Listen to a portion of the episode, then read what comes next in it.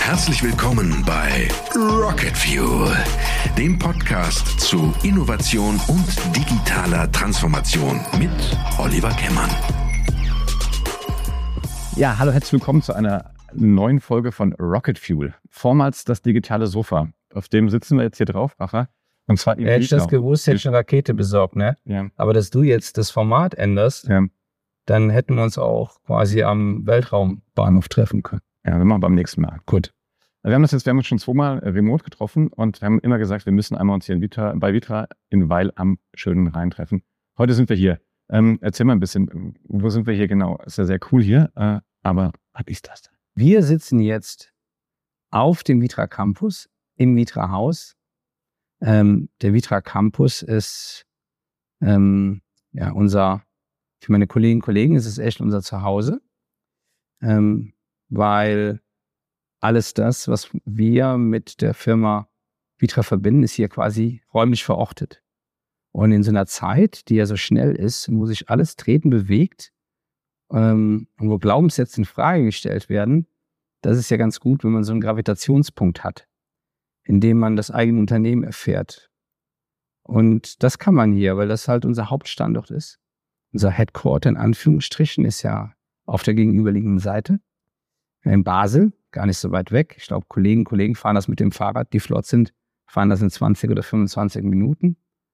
Und ähm, aber hier ist echt der Schmelzziegel, wo die unterschiedlichen Aktivitäten, das Design, die Initiativen Architekten rund die Architektur oder auch das kulturelle Engagement mit dem Vitra Design Museum, wo alles zusammenkommt an einem großen Ort. Du bist ja, du bist Trendscout bei Vitra. Ähm, das heißt, wir wollen heute ähm, über das sozusagen dein neues äh, Work Panorama. Panorama, wie spricht man das auf Englisch aus? Wir sagen Panorama. Ich sage auch im Englischen sogar Panorama. Ja, World, Work Panorama. Also wie, wie entwickelt sich aus deiner Sicht, oder was sind deine Hypothesen, wie die Zukunft quasi wird reden? Ähm, und wir wollen noch ein bisschen drüber reden, wie sich Unternehmen tatsächlich heutzutage aufstellen müssen, um sowohl ihr Tagesgeschäft zu schaffen, als aber auch in die Zukunft zu gucken. Das mit dem schweren Wort. Ambidextrie. Ja, inspiriert hast du mich da auch da übrigens, das, weil du hast nämlich dazu einen Podcast gepostet. Äh, und da fand ich das gut. Also würde ich sagen, legen wir doch los. Ähm, und wie gesagt, hier äh, werden ja einige Stationen einfach im Vitra-Haus abarbeiten. Ihr hört also auch, dass wir hier tatsächlich vor Ort sind. Ist halt ein bisschen, aber Genau, das Haus ist noch zu. Wir öffnen die Pforten um 10 Uhr. Wir sind ein bisschen, wie man heute früh aufsteher und haben das Haus für uns allein. sehr cool. Ähm, vielleicht legen wir noch hier mit der ersten Frage los. Ähm, wir haben uns auch dieses Jahr in, in Austin auf der South by Southwest getroffen. Ähm, du warst ja tatsächlich einer der ein oder wenigen deutschen Speaker da. Ähm, was war das für ein Erlebnis für dich? Also, das Haus war ja voll, ja, die Bude war voll.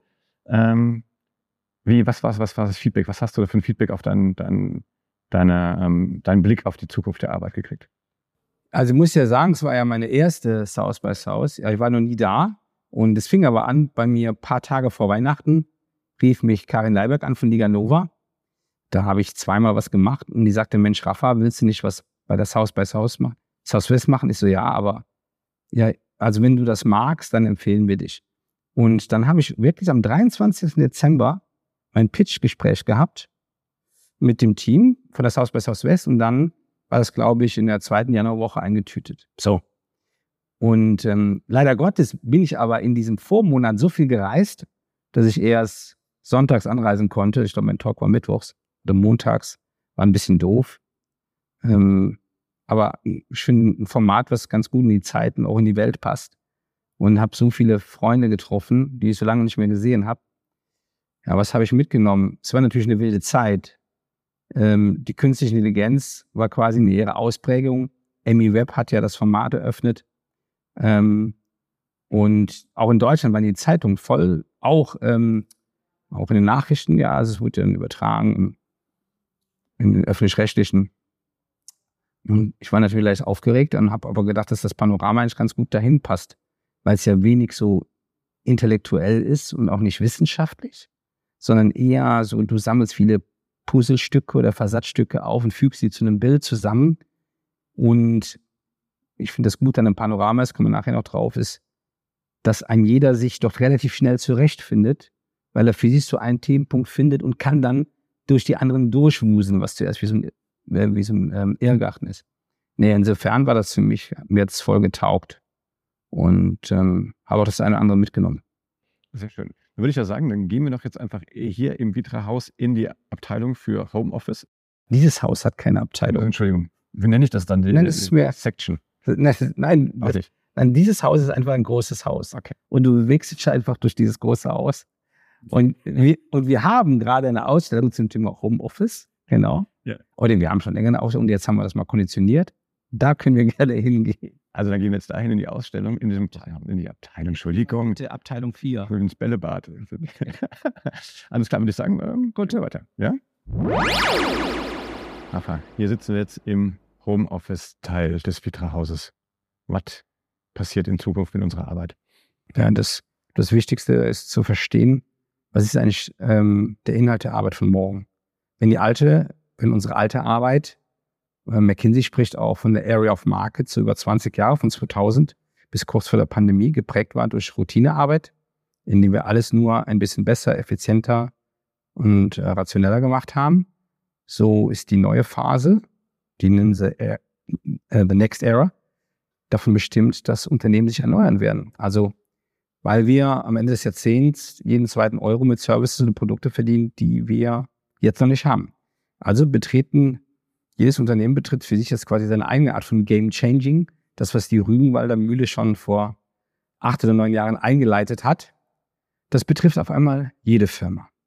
Also wir arbeiten daran, Produkte und Services für eine neue Zeit zu machen, die dann auch ähm, ganz anders adressiert sind. Die basieren auf sogenannten Zukunftsmärkten. Da gibt es gut 20 Stück an der Zahl. Der größte Zukunftsmarkt hat mit dem ganzen Thema des Klimawandels zu tun. Also Produkte, man könnte jetzt Climate Tech oder Kreislaufwirtschaft nennen. Der zweitgrößte Life Science, alles Gesundheit und auch die ähm, Erweiterung des, ähm, von unserem Leben, also Lebenserwartung zu erweitern. Das dritte, sehr interessant, schon Landwirtschaft und Ernährung. Das sind die Märkte. Und daran werden wir arbeiten. Und das ist so in etwa, als ob du eine neue Sprache lernst. Andere Vokabeln, andere Grammatik, hat überhaupt nichts mit dem zu tun, was wir damals gemacht haben. So. Deshalb betrachten wir vieles von dem, was wir heute tun, ein bisschen zu kurz. Wir bewegen uns gedanklich so ein bisschen auf dem Bierdeckel und müssten eigentlich mal den Bierdeckel verlassen, um zu verstehen, was ist da draußen in fünf oder zehn Jahren. Das heißt, auf dem Tisch ein bisschen rumlaufen. Nee, das reicht nicht. Einfach das Haus der Arbeit, das Büro zu verlassen. Ähm, du, du stellst, das Wichtige ist, dass man sich die Zukunft ja vorstellen kann. Das heißt, du machst ja so Szenarienbildung, ne? das heißt, du stellst ja so What-If-Fragen. Ne? Ähm, erzähl mal ein bisschen was darüber. Also A, warum ist das wichtig und B, wie kommst du auf diese Fragen? Ja. Also das Ganze ist, ähm, also die Was wäre wenn Fragen sind natürlich entstanden durch meine, durch das viele Treffen mit unterschiedlichen Akteuren. Da im speziellen Fall war es Deloitte. Äh, mit Deloitte haben wir immer kooperiert mit dem Deloitte Center for the Edge. Das gibt es in San Francisco, das gibt es auch in Singapur. Und der, der in Singapur sitzt, der Dulisha, der kam damit mal irgendwann um die Ecke. Also wie holst du einen relativ schnell aus seiner eigenen Schwerkraft raus? Und das aber, dass du, dass auf der einen Seite seine Vorstellungskraft wächst und auf der anderen Seite aber auch ähm, positiv in eine Preferred Future denkst und dafür sind was wäre wenn Fragen ein sehr gutes Instrument. Die haben sich mittlerweile super etabliert. Ich mache das bei jedem Workshop. Kunden bekommen dann auch ihr eigenes Workshop-Plakat. Ich weiß gar nicht, wie viel. Ich habe ja wahrscheinlich bis heute schon tausend Fragen gebaut.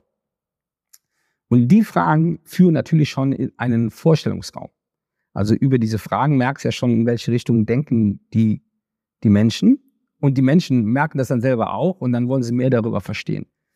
Das ist der Öffner. Und warum dieses Format des Panoramas? Das Panorama ist, wenn du es erstmal drauf schaust und schaust auf diese fünf Meter Wand, dann überfordert dich das. Aber die Provokation im Positiven wie die Überforderung sind überhaupt ein zentrales Element im, im, Verhalten, im Verändern eines Verhaltenmusters, dass Leute mal über die Zukunft nachdenken. Weil ansonsten sagen die, kenne ich schon und wischen es weg. Ja, und deshalb ist die Provokation so wichtig. Mhm. Wie, wie lange machst du das jetzt schon? Wie, äh, das ist jetzt, ähm, wir haben jetzt, glaube ich, das siebte Panorama gebaut. Und das erste haben wir gebaut 2015 seinerzeit mit der Chrissy Moore, meiner damaligen Kollegin, von der ich sehr viel gelernt habe und die auch einfach so ein Superbrain ist. Ähm, ich habe damals, glaube ich, in jedem zweiten Gespräch eher die Sauerstoffmaske gebraucht, weil ich gar nicht mitkam, was die alles da so erzählt. Und genau, und jetzt sind wir eigentlich ganz gut trainiert. Ich glaube auch, dass das jetzt das letzte seiner Art ist Die neuen werden wir sehr wahrscheinlich auf Medienplattformen aufbauen, was, also auf virtuellen, also in, nicht in einem geplotteten Format, sondern die liegen irgendwo, weil die neuen Instrumente spätestens jetzt mit der Brille auf dem Apple kannst einfach ganz andere Dinge machen. Meinst die Vision Pro? Genau. Ein anderes Thema, kommen wir in einem anderen Raum drauf. Ähm, ähm, aber es ist immer noch so, man, man, kann die aber auch bei dir auch sich sozusagen auch angucken. Das ist was, was ihr auch verteilt, oder? Also diese, diese ja, logisch, ja. genau. Ja. Also in der Regel, in der Regel verteile ich das Panorama immer, ähm, also das umfangreiche Toolkit, dort wo ich Talks mache, bekommt der Kunde das komplette Set. Also das besteht natürlich aus den Was wäre wenn Fragen, dann bekommt das komplette das Abstract zum Panorama, dass er sich in die Themencluster einlesen kann, was ist die Methodik dahinter, ähm, wo kommt das eigentlich her, weil das hat den geschichtlichen Hintergrund von den großen Landschafts- oder von den Epochenmalern. Ähm, aber auch Eames hat seinerzeit mal ein Panorama gemacht, also Charles über Eames. Ähm, und dann kriegt er quasi das Poster-Set, wo er einzelne Poster ausdrucken kann. Das kann ja nicht, hat ja nicht jeder eine 5 Meter Wand irgendwie in seinem Büro. Und die Was wäre, wenn Fragen als Tool, als, als Karten und auch die wichtigsten Insights. Wir haben uns dieses Jahr die Mühe gemacht und haben die 150. Insights, also Insights sind ja quasi Fundstücke aus den Artikeln oder Reports oder Gesprächen, drei oder vier Sätze nur, die auf A5 Karten gebracht. Damit kannst du auch wunderbar spielen. Damit kannst du dich im wahrsten Sinne des Wortes in die Zukunft katapultieren. Und am Anfang liest du die und dann guckt dich dein Gegenüber an und sagt, wow, ich weiß gar nicht, ob ich das will. Ja, ja, weil er auf einmal in seiner Gegenwart mit so viel Zukunft konfrontiert ist, dass er gar nicht mehr weiß, wo vorne und hinten ist. Ja. Was, was, ist, also was ist das Schwierigste für, für eure Kundinnen und Kunden, ähm, wenn die in so einem Prozess dann anfangen oder, oder du mit Leuten anfängst zu sprechen? Das Schwierigste ist, ähm, durch die Bank weg, dass Unternehmen oder auch Menschen lernen müssen, in zwei Geschwindigkeiten zu leben. Die eine Geschwindigkeit ist die Geschwindigkeit des Hier und Jetzt oder auch in diesem System des Hier und Jetzt zu leben. Und das andere ist, sich auf das andere einzulassen. Äh, so ein CEO von einer Versicherung hat mal gesagt, es ist so, auf der einen Seite reparierst du das Dach, weil es reinregnet und auf der anderen Seite montierst du Solarpaneele. Das ist auch dann diese besagte Ambidextrie. Also in dieser Gleichzeitigkeit zu denken, zu agieren, auch immer zu wissen, besprichst du jetzt etwas in einer Zoom-out-Perspektive über morgen oder ist dieses ein Thema einer Gegenwart? Aber auch beide Themen zu kombinieren, heute Entscheidungen zu treffen oder vorzubereiten mit dem Wissen einer Zukunft, was du hast. So, ich glaube, das, diese Gleichzeitigkeit ist wirklich das Schwierigste. Weil darauf sind wir nicht konditioniert. Weder vom Schulsystem oder universitären System noch vom Job her. Äh, die einzigen, glaube ich, die da konditioniert werden. Es gibt gute Designuniversitäten, ähm, wo das Teil quasi der, der, der, der Methodenvermittlung ist. Die können das. Und natürlich, ich sage mal, alle die, die ähm, in einem Unternehmen so Strategieentwicklung machen, Technologieberatung. Ähm, du hast mal was gesagt, das habe ich mir echt gemerkt, das benutze ich jetzt immer. Du hast mal gesagt, die Arbeits-, also die, die Offices, die werden äh, sowas wie so Mehrzweckhallen sein und ich habe so mein Geräte. Tonhallen des Geistes, ja. Genau.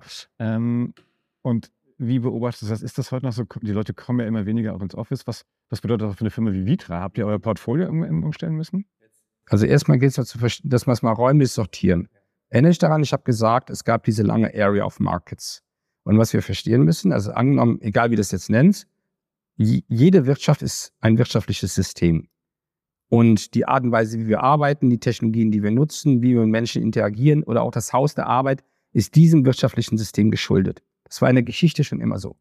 In dem Moment, wenn ein wirtschaftliches System verändert, so wie die Dampfmaschine ins Leben kam und Elektrizität, das, der Computer, das Internet, verändert sich das komplette wirtschaftliche System.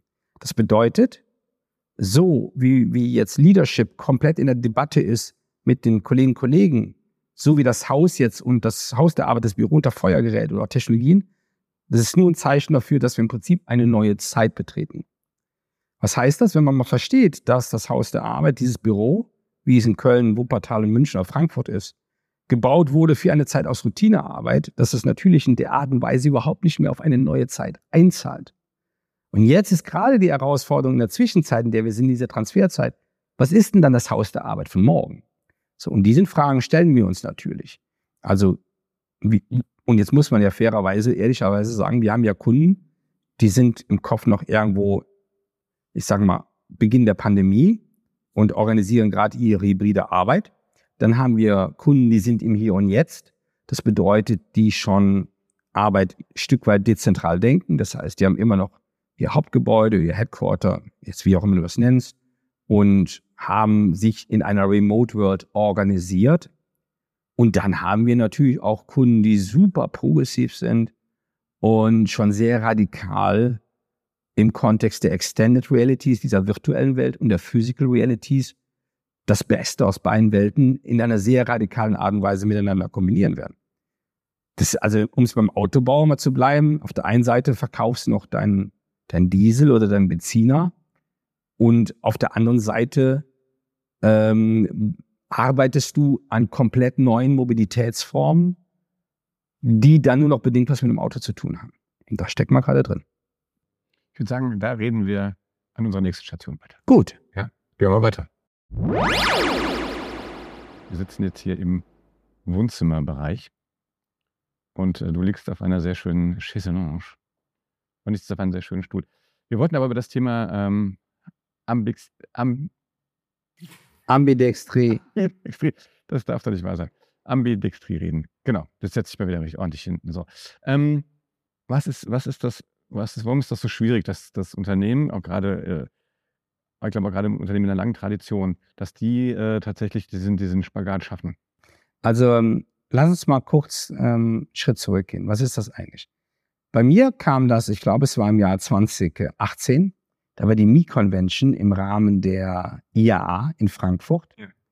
Und ähm, es sprach, sprach, der damalige CEO von Mercedes, der Herr Zetsche. Und ähm, der projizierte so ein Bild in unsere Köpfe.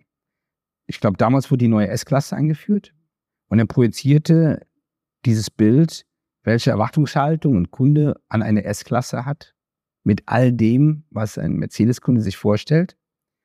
Und gleichzeitig ähm, projizierte ein Bild in unsere Köpfe von Start-up-Teams von Mercedes, die quasi daran arbeiten, wie zukünftig Paketlogistik sein kann und damit verbunden auch den Sprinter in Frage stellen. So, und dann habe ich mir gedacht, boah, wie verrückt ist denn das, wenn ein Unternehmen das aushalten muss? Auf der einen Seite pflegst du deine Herkunft oder das, was man mit dem Autobauer jetzt am Beispiel Mercedes-Benz verbindet, mit der S-Klasse. Und ein anderes sehr wichtiges Produkt, den stellst du einfach in Frage, weil man glaubt, ob später eine Drohne oder was auch immer den Paketdienst macht und man bräuchte dann diese Autos nicht mehr. Und, ähm, und in dieser Gleichzeitigkeit dann ein Unternehmen zu führen, beziehungsweise auch allen Kolleginnen und Kollegen in der Firma ein Zuhause zu geben, also die, die quasi an der Monetarisierung des aktuellen Geschäftsmodells arbeiten, aber auch die, die daran arbeiten, an diesem Game-Changing-Moment. Und vielleicht nochmal so zur Verdeutlichung, wir im, im Januar auf der CES in Las Vegas ähm, war ein Part, ein Part besetzte John Deere, der Landmaschinenhersteller. Was viele sehr wahrscheinlich nicht wissen, ich wusste es auch nicht. John Deere beackert heute ein Drittel der Erdoberfläche, die jetzt nicht Wasser ist, mit seinen Maschinen. Und die Herausforderung im Kontext Zukunftsmarkternährung ist es, mit vielleicht nur noch 20 Prozent der Pestizide von heute, mit der Hälfte der Energielast, die du aufbringen musst, den doppelten Ertrag zu erwirtschaften. Wie soll denn das gehen? Weil jeder wird jetzt einfach mehr Maschinen aufs Feld bringen. Nein, das geht jetzt, die, der Gamechanger hier ist Precise Farming, dass du unter Anwendung der modernsten Technologien und dem letzten Stand der Wissenschaft Landwirtschaft in Anführungsstrichen veränderst. Und das finde ich ist nochmal ein ganz gutes Beispiel. Oder ein Autoversicherer, der heute nur Autos versichert, versichert zukünftig den Raphael Gegen, ob der nächste Woche in Hongkong mit einem E-Scooter fährt, ob der in einem Taxi sitzt ob der mit der Metro zu Fuß geht oder sich ein Auto mietet. So, und auch das ist so eine Art Ambidextrie, dass du einfach ähm, innerhalb deines Geschäftsmodells eine massive Veränderung machst und nicht das Alte nur durchmonetarisierst. Das heißt ja Ambidextrie, ich habe es richtig ja, gesagt, ist ja auf der einen Seite, habe ich ja dieses, dieses, auch dieses Feld Explore, also wo ich neue Sachen ausprobiere, ja. die jetzt gar nicht zwangsläufig was mit meinem Geschäftsmodell sogar zu tun haben müssen. Und äh, auf der anderen Seite optimiere ich ja das eigentlich Exploitation. Exploitation. Genau. Ich, ich ich gehe hin und, und ausnutzen, glaube ich, heißt das übersetzt. Es hat in Deutschland so ein bisschen so einen mm, komischen Abschöpfen, ja. Genau. Das heißt aber, ich, ich, äh, ich optimiere gleichzeitig weiter. Aber das ist doch auch für Unternehmen schwierig an der Stelle. Ähm, ich muss ja auch Freiräume für sowas schaffen, ne? Und ich muss ja ganz andere Methoden anwenden. Was beobachtest du da draußen so? Wie, wie, wer macht das richtig gut und wie und, und was, was, was kann man das, was können wir davon lernen, ja? Also ich glaube zum Beispiel, ein, einer, der das in Deutschland richtig gut macht und ein sehr großes Unternehmen ist Bosch. Also in meiner Beobachtung von außen und dem, was ich lese, ähm, sind die im Herzen Tüftler geblieben. Also vielleicht kennt auch einer Like Bosch die Werbung oder auch wie das mit den Fantas jetzt gemacht haben. Und die, die, die einen zentralen Muskel ihrer eigenen Organisation ähm, quasi von da, also aus der DNA raus behalten haben, das in Frage stellen. Und, und auch losgelöst von, ich sag mal, Business Units oder Geschäftsfeldern quasi ähm, Zukunft erfinden, gestalten. Sehr radikal. Ja. So, was machen die anders? Ich glaube, was bei denen einfach ähm, implementiert ist, ist, dass die im, im Herzen, ich will sagen, Tüftler und in Fragesteller sind, aber die sind einfach neugierig geblieben. Ja. So, die sind auch nicht satt, so in, in, in dem Sinne. Ich glaube, für beide Sachen, also sowohl für das äh, Exploitation als auch das Explore, brauche ich ja äh, am Ende vom Tag Innovation. Ne? Ich glaube, Innovation brauche ich. Also um, Posi beides. Ja. Und deswegen würde ich sagen, ziehen wir eine Runde weiter und sprechen vielleicht mal über das Thema Innovation noch. Gut. Äh, ja, so, Rafa, jetzt sind wir hier im Vitra-Haus Loft. Also, wenn was den Namen verdient, dann das Loft. Und ähm, hier reden wir über Innovation, ne? Das haben wir gemacht mit einem New Yorker Interior Design Studio, Chalapiman und Herrero. Und wir haben ja auch bei Vitra einen Kollegen, der Till Weber, der ist unser Szenograf. Und die Idee ist es ja auch, deshalb habe ich vorher so lachen müssen, wie du gesagt hast, Abteilung. Ähm, wir denken ja immer so in echten Szenografien, damit ein, ein, ein, Besucher, wer auch immer das ist, sich unmittelbar in diese Welt versetzen kann und dann für eine Sekunde, Minute aus seinem ganz normalen Leben entrückt und mal feststellen kann, welche Kraft eigentlich Raum hat. Weil das ist ja hier in konsequent gemacht und du hast ja das Gefühl hier, du betrittst hier die Wohnung von irgendwelchen Kreativen in Anführungsstrichen. Deshalb die alten Futterapparate, der Plattenspieler, die Kunst, die Skulpturen, die ausgesucht sind. Das ist die Idee. Und dann immer, die Akteure sind dann natürlich unsere Produkte. Es ist jetzt keine Verkaufsshow, aber das zeigt eigentlich, wie gut unsere Akteure eigentlich sind, dass sie in so vielfältige Settings reinpassen. Auch das ist Innovation. Braucht man für Innovation oder was für ein, was für ein Setting braucht man für Innovation, für gute Innovation? Gibt es gute Innovationen? Ja klar, ich würde sagen, für Innovation brauchst du eins. Du brauchst äh, Freiheit, du brauchst äh, ein sehr liberales Gedankenmodell, dann brauchst du eine etablierte Neugierde, ähm, aber auch äh, Ambition. Viele Leute werfen mir ja vor, im Teil zu Recht, ja, hingegen selber machen wird auch nicht schaden, aber ich, ich werde fürs Denken, fürs Erzählen bezahlt. Nein, das ist ja, ich habe Kollegen, die sitzen in der Produktentwicklung oder auch die Kollegen aus der Architektur und in Architektur die Konzepte machen. Das ist nicht mein Mandat, aber auch, also diese Ambition brauchst du, das dann auch durchzuführen mit all den Unwissenheiten, die man hat. Auch ähm, dieses unbekannte Terrain zu betreten und auch mit Unbekannten umgehen zu können. Wir hatten ja eben so ein bisschen, dass Firmen auch lernen müssen, äh, sozusagen Innovationen sowohl im Exploit-Modus als auch im Explore-Modus zu machen. Das heißt, einmal brauche ich auch Innovationen, um vielleicht meine bestehenden Produkte besser zu machen und so weiter. Kannst du, hast du äh, aus deiner Erfahrung, gibt es da irgendwelche Ideen? Also wie kann man sowas, du hast es gerade, wie hast du es gerade gesagt, eine natürliche Neugierde? Nee, eine etablierte Neugierde? Du hast ein schönes Wort benutzt, mir fällt schon nicht mehr ein. Ich habe gesagt, Neugierde zu etablieren. Ja, ja genau. Wie, wie, wie kann ich das machen? Ja, indem man äh, regelmäßig, ich sag mal, seinen eigenen äh, äh, Suppentopf verlässt. Du, also, du wirst das ja wahrscheinlich nicht schaffen, wenn du dir nichts anschaust. Und Neugierde zu wecken ist am einfachsten, indem man ähm, regelmäßig oder ritualisiert Menschen zu Tisch bittet. Also, als ob du einen Gast hast, der dann zu dir oder zu deinen Leuten, Kollegen, Kollegen spricht und äh, seine Welt in die deine trägt und du daran, dich daran reibst. Das noch Bessere ist es halt, in eine andere Welt einzutreten, diese zu besuchen, äh, zu verstehen und zu entdecken und dann auch dann wieder zu überlegen, was das für dich bedeutet. Oder wie andere, nimm dieses Beispiel von John Deere von vorhin, wenn du so eine Geschichte hörst, dann denkt ja jeder, ich habe beim Wirt gesprochen, im Reinhold Wirt Haus und habe die Geschichte von der Woven City von Toyota erzählt. Und dann hat sofort bei den ganzen Unternehmerinnen und Unternehmern gerattet im Kopf, boah, was könntest du eigentlich machen? Also was wären deine neuen Aktions- und Handlungsfelder, also wie Akio Toyota Aktions- und Handlungsfelder beschrieben hat? Das Woven City-Konzept, vielleicht kannst du es mal kurz erklären, hast du auf der South by auch gezeigt? Ja. ja. Erklär das ganz kurz mal. Also seit Februar 21 ist äh, in Japan am Fuß des Mount Fuji auf einem alten Gelände der Toyota Motor Company wird die Woven City gebaut. Die Idee ist im Prinzip, ich will nicht sagen eine Forscherstadt, sondern Toyota hat für sich 14 neue Aktions- und Geschäftsfelder ausgerufen. Das ist dieses, wir verdienen jeden zweiten Euro mit neuen Services und Produkten. Die wiederum bekommen eine komplette Heimat. Also es wird nicht dezentral gemacht, sondern an einem Standort für 6.500 Menschen in etwa.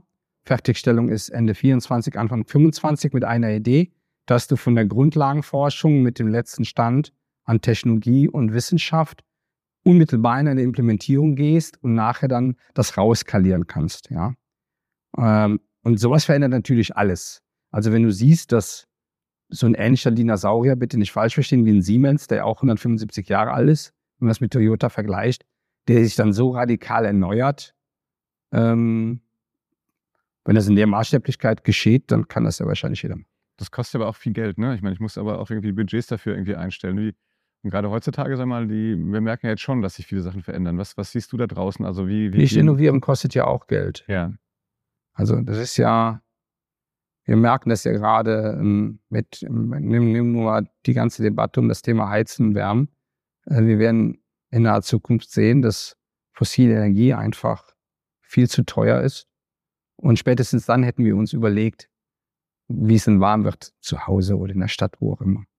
Und du musst immer diesen Schritt gehen. Also es bedarf immer ein Grundmaß an Energie. Das ist einmal ähm, Leidenschaft und dein Engagement. Und aber die zweite Energieform, die ist immer Geld. Es ist ja nie irgendwie vom Himmel gefallen. Ähm, nur wenn man ja mit, ähm, also wenn man mit Experten redet, die ja das Thema der Innovationskraft immer messen mit dem Erfolg von Unternehmen, dann waren die Investitionen in Forschung und Entwicklung, haben sich immer bezahlbar gemacht. Natürlich landest du auch mal, schießt einen Bock und fährst ja leider Gottes in die falsche Richtung, aber das gehört auch dazu. Ja. Sehr schön. Ich würde sagen, wir ziehen weiter, schießen jetzt keine Böcke, wobei der, der draußen die Aussicht, geäst, genau. der Bock. Ach so, die ja, Ricke, genau. Die Ricke, Entschuldigung. Genau, für die Zuhörer, wir schauen auf die wunderschönen Weinberge äh, vor Weil am Rhein und ein Reh grast, zupft das letzte grüne Gras von der Wiese, die abgemäht wurde. Das hätten wir nicht schöner inszenieren können eigentlich, ne? Ja. Oder hast du das auch engagiert jetzt? Nein, im Rheinland würde man sagen, ein herrliches Bild. Ein herrliches Bild. Ich würde sagen, wir verlassen das Loft und ziehen noch eine Station weiter und ähm, sprechen vielleicht abschließend noch mal ein bisschen über dich und deine Arbeit. Ja. So, lieber Raphael, jetzt sind wir ganz oben im Vita-Haus und äh, wir haben hier einen geilen Ausblick auf den Garten. Das gucken wir uns gleich nochmal in Ruhe an. Ja, wir würden über dich mal reden. Du bist, äh, du bist ähm, Trendscout bei Vitra, das heißt, wie viele Reisetage hast du so mir? Ah, ich würde jetzt sagen, mittlerweile sind es so gute 120 in etwa. Ja, das ist okay. Ja. Es ist nicht mehr so viel wie davor. Ja. Also vor heißt vor Corona. Vor der Pandemie, genau. Ja, heute fährst du eigentlich für jeden Talk innerhalb von Deutschland hin und bist da live. Ja. Auch da ist der Kunde, also der Kunde ist ja glücklich, dass er dich hat, wie auch immer, ja. und versteht dann, dass, dass du an dem Tag nicht bringst, dass du irgendwie acht Stunden in der Bahn oder im Auto verbringst. Ja, ja. Aber was würdest du denn sagen? Ich meine, wir haben, was wir erlebt haben, ist ja wirklich von analog, äh, wirklich von allem noch analog. Also wie, wie viele, also unsere Generation, also wie viele Innovations- oder Innovationssprünge wir, wir erlebt haben. Ich habe das Gefühl, es wird exponentiell immer, immer, immer mehr noch eigentlich werden. Ne? Ähm, was macht das mit den zukünftigen Generationen denn? Also kriegen die das alle noch? Ja, weiß gar nicht. Ich glaube, was macht das mit uns allen? Kann man eigentlich sagen, was macht das? In, aktuell sind vier Generationen in der Arbeit und ich erzähle mir die Geschichte. Ich habe Kolleginnen, die backen morgens ihr Sauerteigbrot dann ähm, zupfen die irgendwann mal untertags an ihren Gewürzen am Balkon oder machen Yoga und drei Stunden später ziehen sie eine Brille an und tauchen ab in die immersive Welt. Was wir einfach verstehen müssen, es geht nicht um entweder oder, sondern wir haben eine Auswahl an Möglichkeiten, in, wie unser Leben stattfindet. Das Einzige, was wir dafür nicht haben, ist der Kompass. Und jetzt müssen wir trainieren, in einer Welt mit den vielen Möglichkeiten unseren Platz zu finden. Jeder für sich selber. Das geht nicht mit der Gießkanne. Und was ist dir wichtig? Wofür stehst du ein? Was ist für dich bedeutsam? Und dann lernen wir uns zu orientieren. Und dann, glaube ich, ist es auch mit der Art der Geschwindigkeit der Veränderung kein Thema. Nur ein, dieser Kompass, der muss halt kalibriert werden. Und wir haben gedacht, der ist Gott gegeben und bleibt das ganze Leben leicht. Nein, so ist es natürlich nicht. Also ich hoffe, dass wir mit unserem Podcast hier ein bisschen zur Kalibrierung beitragen können. Und würde sagen, jetzt gehen wir mal raus auf diesen schönen Balkon mit dem tollen Blick. So, schau mal, die Aussicht. Die Vögelchen. Das ist der Garten von Piet Odolf, den wir im Jahr, im ersten Pandemiejahr bekommen haben, 2020. Das ist natürlich ein Traum. So, und hier hast du eine wunderbare Aussicht über den gesamten Vita Campus. Ähm, wie groß ist hier Strecken, dass der quasi auch so eingebettet ist. Da drüben ist schon die Nachbarschaft mit, dem Wohnen, mit den Wohnungen in Weil am Rhein. Im Hintergrund siehst du den Rostower oder die Stadt Basel. Und hier besuchen uns jedes Jahr gute 350.000 und mehr Besucher. Das ist irre. Ja, Rafa, vielen Dank. Ich habe viel gelernt. Ja, und ich meine, dieser Podcast, es war eine, eine Collage, eigentlich auf verschiedenen ähm, ne, Stationen habe ich jetzt gelernt. Ihr denkt auch eher in Collagen. Genau, in diesen Abteilungen, genau. Ja. ja. Aber hört ja keiner, oder? Raphael, in welcher Abteilung, in welcher Collage arbeitest du? Ja. Genau. Oh, das ist eine schöne Frage. In welcher Collage, in welcher Collage würdest du am liebsten arbeiten von denen hier? Ach so, ich bin da sehr gut da, wo ich heute bin. Ich glaube, das ist ja organisch gewachsen, jetzt über neun Jahre. Ich komme ja fast ins zehnte Jahr. Das passt ganz gut. Ja. Ich habe ja Interaktion mittlerweile mit äh, vier Abteilungen. Also Sales, sehr wahrscheinlich am wichtigsten. An zweiter Stelle Produktentwicklung. An dritter Stelle Marketing, Kommunikation. Na, drei sind es, genau. Und da habe ich regelmäßigen, ja, da stehe ich fast unmittelbar in Kontakt mit. Sehr schön.